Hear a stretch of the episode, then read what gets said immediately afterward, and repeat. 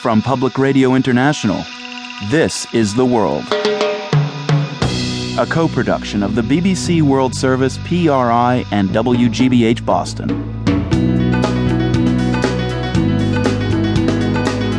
It's Friday, July 30th. I'm Marco Werman.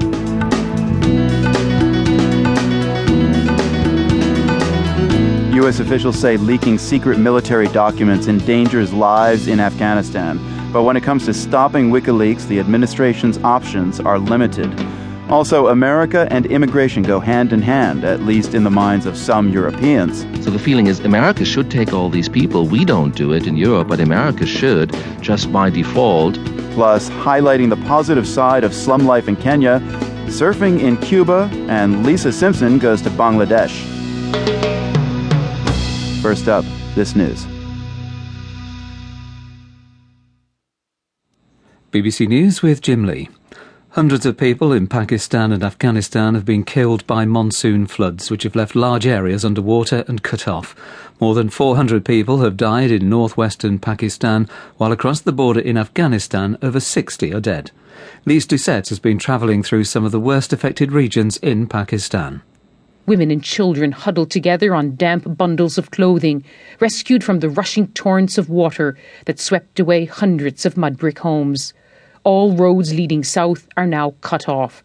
Across vast swathes of land, villages have disappeared. Even in the capital, Peshawar, tens of thousands of people are now homeless.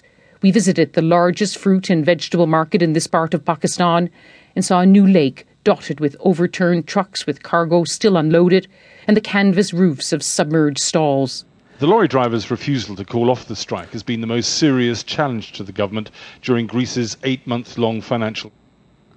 The Greek government is to use the army and navy to break a lorry drivers' strike, which has led to shortages of fuel and food in the country. The drivers have said their strike will continue despite a government emergency order designed to force them back to work. Malcolm Brabant reports.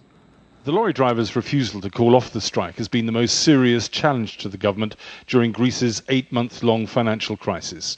The union leaders wanted to test whether the government's tough talk was just a bluff, and the Prime Minister, George Papandreou, has now demonstrated that he's deadly serious. In a country with very fresh memories of the military dictatorship, it is an enormously grave step to break a strike with the army. What it means is that army tankers will now go to blockaded petrol refineries and will deliver fuel to strategic places such as hospitals and ports. A senior official in Beijing says that China has overtaken Japan to become the second biggest economy in the world. China's chief currency regulator made the claim on a government website. Mark Gregory has more details.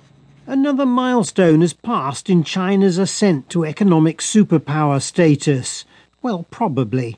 It's generally agreed that China nearly overtook Japan to become the second biggest economy last year, so few economists would dispute the claim made by the head of China's foreign currency regulator that now this landmark moment really has been reached. But it's not backed by any new data, nor confirmed by international bodies like the IMF or World Bank. During an unprecedented joint visit to Beirut, King Abdullah of Saudi Arabia and the Syrian President Bashar al Assad have urged Lebanon's rival leaders to put national interests ahead of sectarian divisions. They made the visit in response to rising tension between Shiite and Sunni Muslims over an international investigation into the assassination of the former Prime Minister Rafiq al Hariri. You're listening to the World News from the BBC. Prosecutors in Uganda have charged three Kenyans with multiple counts of murder in connection with the bomb attacks in Kampala, which killed over 70 people. The Somali Islamist group Al Shabaab said it was behind the attacks. Peter Greste reports.